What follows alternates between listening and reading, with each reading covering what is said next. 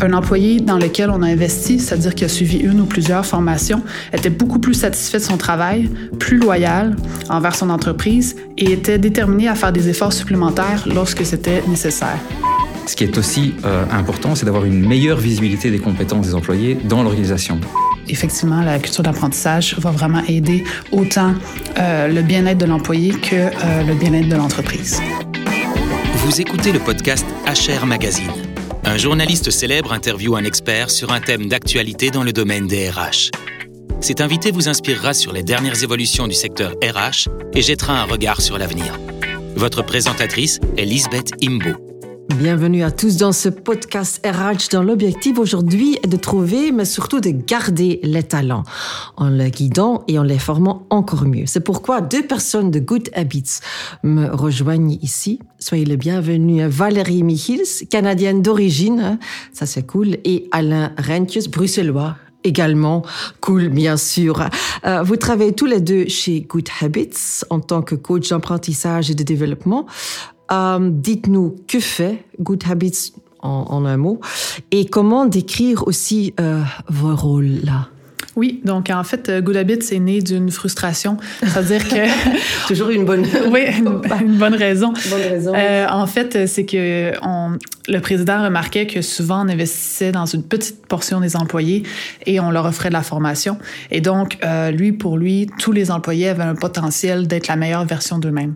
Donc, euh, il est parti sur ce principe-là et il a développé des formations e-learning, donc des formations qui adressent euh, plutôt les soft skills, mais aussi les compétences digitales et euh, aussi des compétences au niveau de la langue. Donc, ce sont tous des compétences qui sont euh, très actuelles, mais qui euh, seront aussi les besoins du futur en manière de l'environnement de travail qui devient de plus en plus complexe.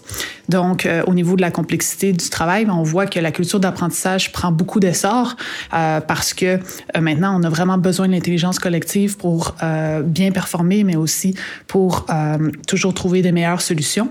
Donc, nous, notre rôle en tant que coach chez Good On aide vraiment nos clients euh, et on les accompagne à travers ce développement ou cette évolution de la culture et aussi de faire le déploiement de le, des formations e-learning. Et donc, on les motive, on les accompagne, on les aide dans la gestion parce que c'est vraiment un changement pour certains et on essaie de vraiment inspirer à tous les niveaux de l'entreprise. Et vous faites euh, le même sorte de coaching? Oui, alors euh, bon, évidemment, tout dépend de la taille de l'entreprise, mais effectivement, les coachings sont euh, sont les mêmes, c'est-à-dire au niveau de l'accompagnement, euh, on a une méthodologie qu'on suit euh, spécifique qui a été développée par Good Habits en interne, et donc c'est dans, dans ce cadre-là qu'on qu suit les clients avec la même méthodologie, mais selon les besoins spécifiques des clients, euh, en ce qui concerne en tout cas la, la stratégie et le lancement de, de l'outil. Aujourd'hui, nous allons parler de la gestion des talents et de la façon dont la culture euh, de l'apprentissage y contribue. Euh, vous avez fait une excellente étude là-dessus sur la gestion des talents, mais pour commencer, Valérie, peut-être c'est aussi intéressant de, de donner une définition d'abord de la gestion des talents. Oui, tout à fait. Donc, euh, que ce soit talent management ou gestion de talent, c'est la même chose. Donc, c'est en fait un cycle continu des processus RH et euh, ça se fait vraiment à trois niveaux. Donc, le premier niveau, c'est de pouvoir être en mesure d'attirer, de sélectionner des nouveaux employés, mais aussi de pouvoir développer, former euh, les employés actuels et en troisième temps, de pouvoir retenir ceux-ci. Donc, ceux qui ont soit un potentiel à développer, euh, soit ceux qui ont vraiment un désir, ou bien ceux qui sont déjà euh, bien performants ou productifs. Donc, on sait euh, par des études que euh, ça peut coûter relativement cher de perdre des employés. Donc, le but, c'est de vraiment pouvoir les garder. Donc, la gestion du talent implique aussi une contribution à tous les niveaux et euh, notamment aussi auprès des managers parce que les managers sont le point de contact ou de référence le plus près de l'employé.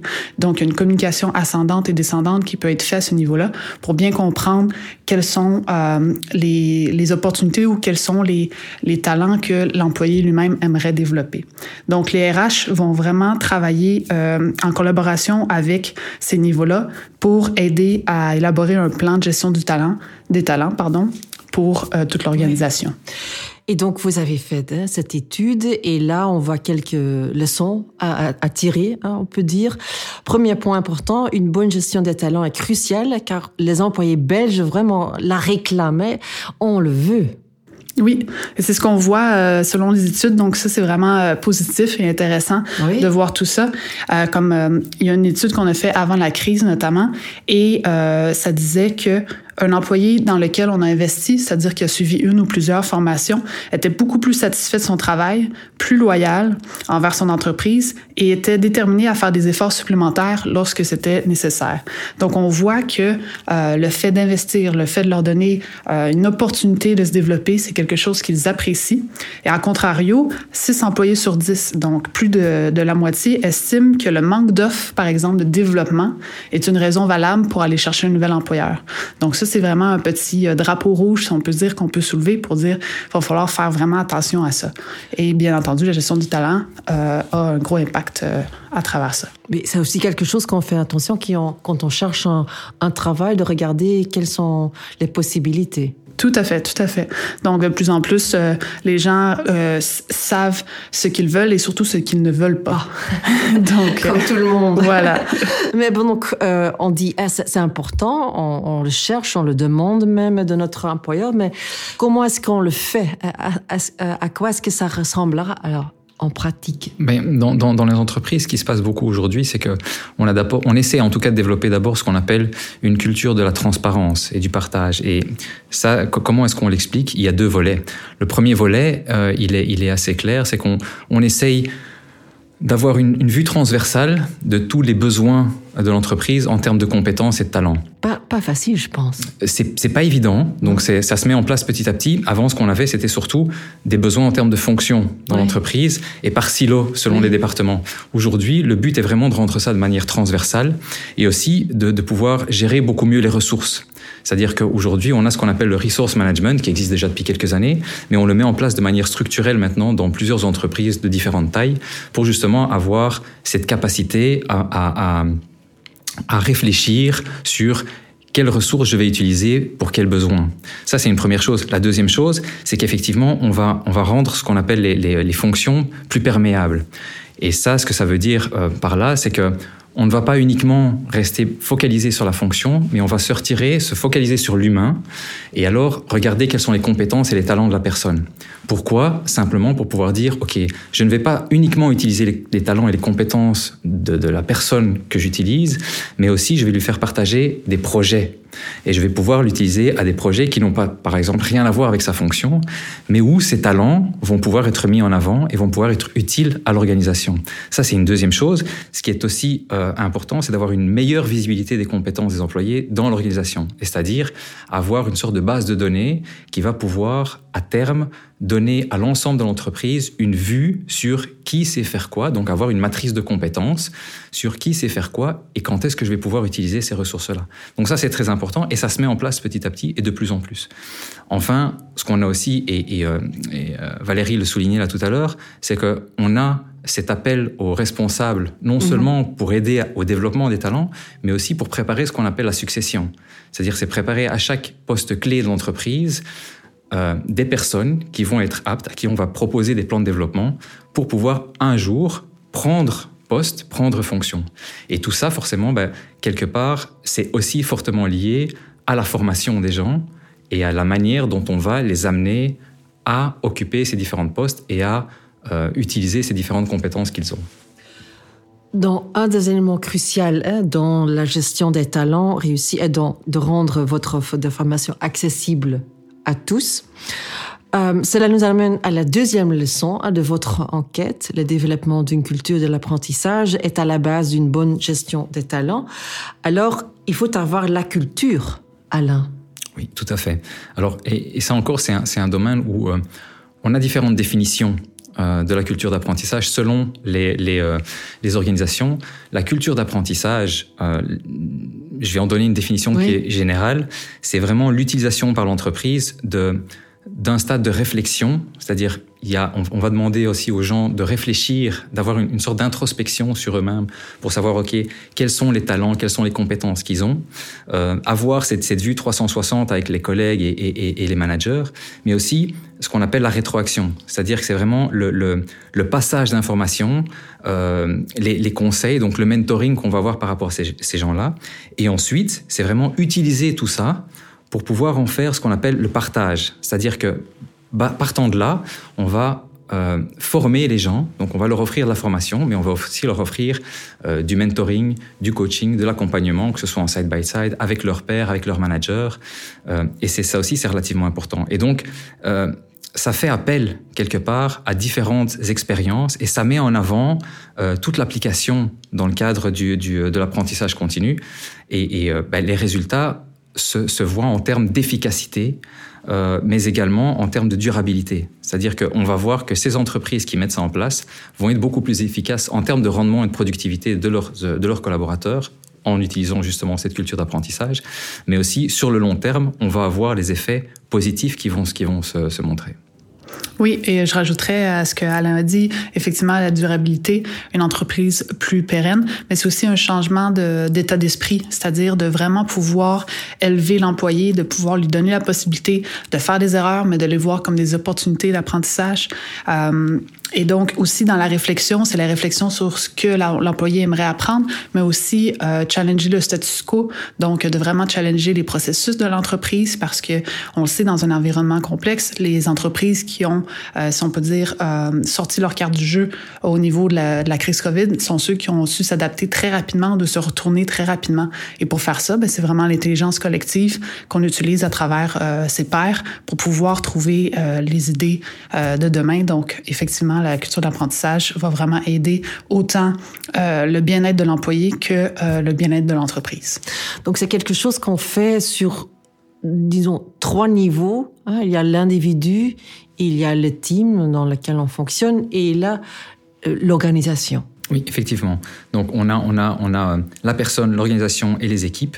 Et donc ça se, se caractérise en fait par la recherche d'un apprentissage continu à tous les niveaux. Donc on va effectivement former le, collaborateur en lui-même, on va faire en sorte que son apprentissage euh, par la répétition devienne un réflexe. Donc on sait que toute répétition euh, bah, finit par, être un, un, réflexe conditionné, une habitude, pour que finalement on n'ait plus à pousser les formations vers les collaborateurs, mais que ça devienne réellement une, une, envie un besoin de leur part, c'est-à-dire qu'ils qu aient faim de formation et de, et de se développer. Ça, c'est une première chose au terme de l'individu. Euh, après, on va, on va regarder les équipes. C'est-à-dire qu'une des choses qui est importante aussi, c'est que on va créer un espace de, de, de, partage de connaissances au sein des équipes et des, et des départements en prônant, en mettant en avant aussi le, le, le partage d'informations, le partage de connaissances.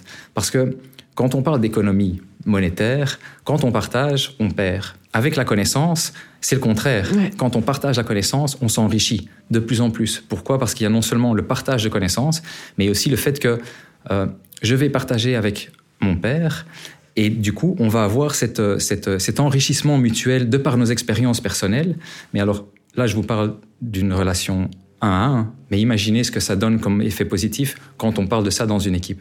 Donc c'est quelque chose qui est forcément beaucoup plus riche et qui aide les gens dans les équipes à réfléchir sur comment est-ce qu'on fonctionne aujourd'hui, comment est-ce qu'on pourrait mieux fonctionner demain. Ça c'est la, partie équipe. Et enfin l'organisation, ce qui est important, c'est que on ne doit pas juste euh, penser à la formation en termes euh, pécuniers, mais aussi en termes beaucoup plus larges, c'est-à-dire qu'on doit à un moment donné faire de la formation le centre de l'activité. Comme on fait de l'humain le centre, le cœur de l'organisation, on doit faire de la formation le cœur de ce qu'on a envie d'apporter à l'organisation. Et donc ça, c'est très important. Et comment est-ce qu'on on, on aide ces gens-là? C'est clairement en faisant de la formation et du développement personnel, quelque part, euh, l'ADN euh, d'une organisation. Le moteur, oui. Oui, mais vous dites toujours la, la formation de, de l'individu est cruciale, mais qui va décider ce que moi, par exemple, je, je peux suivre comme formation Parce que hein, peut-être moi, je veux faire quelque chose de côté A et vous, hein, mon, mon, team leader qui pense, mais non, Lisbeth, euh, ce serait mieux de, de former d'autres trucs parce que tu en as besoin plus. Effectivement, ça dépend toujours de la culture qui est en place, mais nous, on essaie vraiment de promouvoir euh, un lien de confiance, c'est-à-dire qu'on fait confiance à l'employé qui trouvera le, le, bon moment, le bon jugement de le développer certaines compétences qui lui seront autant pratiques au milieu du travail que dans sa vie personnelle. Par exemple, j'ai des entreprises parfois qui sous-estiment tous les cours de bien-être. On a des cours de mindfulness et je leur dis euh, faites attention parce que si un employé travaille là-dessus, il sera dans un meilleur état d'esprit, il sera en mesure de mieux gérer ses émotions, il sera en mesure de prendre de meilleures décisions. Donc, vous voyez que c'est vraiment euh, un tout dynamique euh, qui est à considérer. Donc, axé sur le fait qu'on fait confiance aux gens. C'est certain qu'on peut suggérer des choses, notamment dans les euh, meetings de check-in ou de one-on-one, euh, mais il y a aussi une certaine partie participative. Donc, on, suggère fortement que l'employé soit acteur de son propre développement et c'est ce que les entreprises recherchent aussi, une, une responsabilisation à ce niveau-là. Et si, et si, je peux, si je peux compléter ce que, ce que dit très justement Valérie, c'est que on, on, va, on va faire en sorte justement que notre rôle de coach soit effectivement un rôle de, de support et de soutien, mais qu'à terme, les, les, euh, les, entreprises deviennent complètement autonomes. Et c'est-à-dire qu'elles vont générer par eux-mêmes ce besoin de formation, euh, non seulement bah, par le fait que l'individu va aller chercher, mais aussi, euh, quelque part, on va les aider à pouvoir choisir selon les thèmes qui vivent dans l'entreprise, selon les valeurs de l'entreprise, le fait de pouvoir lier des formations à ces thèmes, à ces valeurs, et d'en faire forcément ben, quelque chose de beaucoup plus puissant qui vivra constamment au sein de l'entreprise et de l'organisation. Est-ce que la plupart des entreprises euh, est déjà aware de, de, de ça? Est-ce qu'ils font déjà beaucoup de formations? Euh, On en voit de plus en plus, et euh, ce qu'on remarque aussi, c'est que le learning and development commence de plus en plus à avoir une position stratégique auprès de l'entreprise. Avant, c'était un peu comme une fonction qui était peut-être moins euh, intriquée à travers l'entreprise, mais là, c'est beaucoup mis de l'avant parce qu'ils se rendent compte euh, des bénéfices euh, à tous les niveaux, à tous les égards de, de l'entreprise. Et c'est peut-être pas toujours facile quand on a une petite entreprise, non? Alors, c'est disons que les, les, défis sont différents euh, par rapport aux tailles de l'entreprise. Euh, les petites entreprises vont revenir plus souvent avec des, euh, des besoins très directs, mais aussi des, des, contraintes qui vont plutôt être des contraintes euh, de temps, en sachant que bah, forcément, en termes de nombre de personnel, bah, ils sont beaucoup moins, et donc forcément, les gens doivent être beaucoup plus multitâches, et donc ont peut-être moins le temps de se former. Alors, là, ce qu'on va apporter comme argument, et là où on va aider les, les, les entreprises de cette taille-là, en tout cas de taille moyenne et de petite taille à réfléchir, c'est de se dire, ben, il faut regarder le retour sur investissement. Et donc, quelque part, peut-être que le fait de prendre un peu de temps pour former les collaborateurs, ça va les rendre plus polyvalents, et donc à terme, sans doute plus productifs. Et donc, forcément, l'apport va être beaucoup plus grand. Et donc, on aide en fait ces, entreprises de tailles différentes, selon les challenges, selon les défis qu'ils ont, à réfléchir de manière différente. Oui, parce que comme vous l'avez déjà dit, euh, Valérie, si on ne le fait pas, ben, les gens veulent peut-être partir, ils veulent changer de boulot, ils vont chercher quelqu'un d'autre, ce qui n'est pas facile aujourd'hui, pas du tout. Et alors, il faut leur donner une formation de nouveau. Oui, exactement. Et comme on dit, euh, qu'est-ce qui est pire entre garder un employé mais ne pas lui donner l'opportunité de se former ou donner l'opportunité de se former et avoir peut-être le risque potentiel que l'employé parte? Donc le but c'est vraiment de, de, de renforcer euh, tous les talents qui sont dans l'entreprise et advienne que pourra. Mais si cette initiative-là est faite, absolument, euh, il, y a, y a beaucoup euh, de retombées positives. Puis quand vous disiez euh, parfois c'est euh, le nerf de la guerre, c'est le temps. Il y a plusieurs manières d'apprentissage et notamment avec le e-learning, ce qui est ce qui est pratique, c'est qu'on peut vraiment faire des des, petits apprentissages au, au, moment du besoin. Donc, ça s'intègre quand même bien euh, dans le, quotidien. Donc, ça, c'est un, des avantages qui peut être euh, soulevé euh, au niveau de, la formation en ligne, notamment. Donc, si on, veut récapituler un peu, quelle est pour vous la leçon primordiale de ce podcast, on peut dire? Mais je dirais que le, le, il y a plusieurs leçons à tirer, bien, bien évidemment. Le, la, la, la, plus importante, étant donné qu'on tourne autour des talents, c'est que la bonne gestion des talents d'une entreprise, peu importe la taille, va être non seulement la, la, transparence par rapport aux collaborateurs, mais aussi l'offre qu'on va leur permettre de, de l'offre de développement qu'on va leur permettre d'avoir au sein de l'entreprise. Et je pense que ça, c'est une des clés, un des leviers qui va permettre justement euh, aux collaborateurs de se sentir mieux, d'être plus efficaces et forcément plus loyal, et, à l'entreprise de gagner en termes de productivité et de rendement. Tout à fait. Se sentir considéré aussi. Donc, de vraiment s'éloigner du je suis qu'un numéro, mais me sentir considéré, euh, écouter le besoin de l'employé, vraiment ouvrir la communication. Je crois que c'est vraiment les clés pour euh, la gestion du talent et aussi l'offre de formation. It's a good habit, hein, on pourrait dire. Voilà, une bonne habitude. merci beaucoup Valérie et Alain aussi. Et merci à tous de nous avoir écoutés. à la prochaine fois. Au revoir.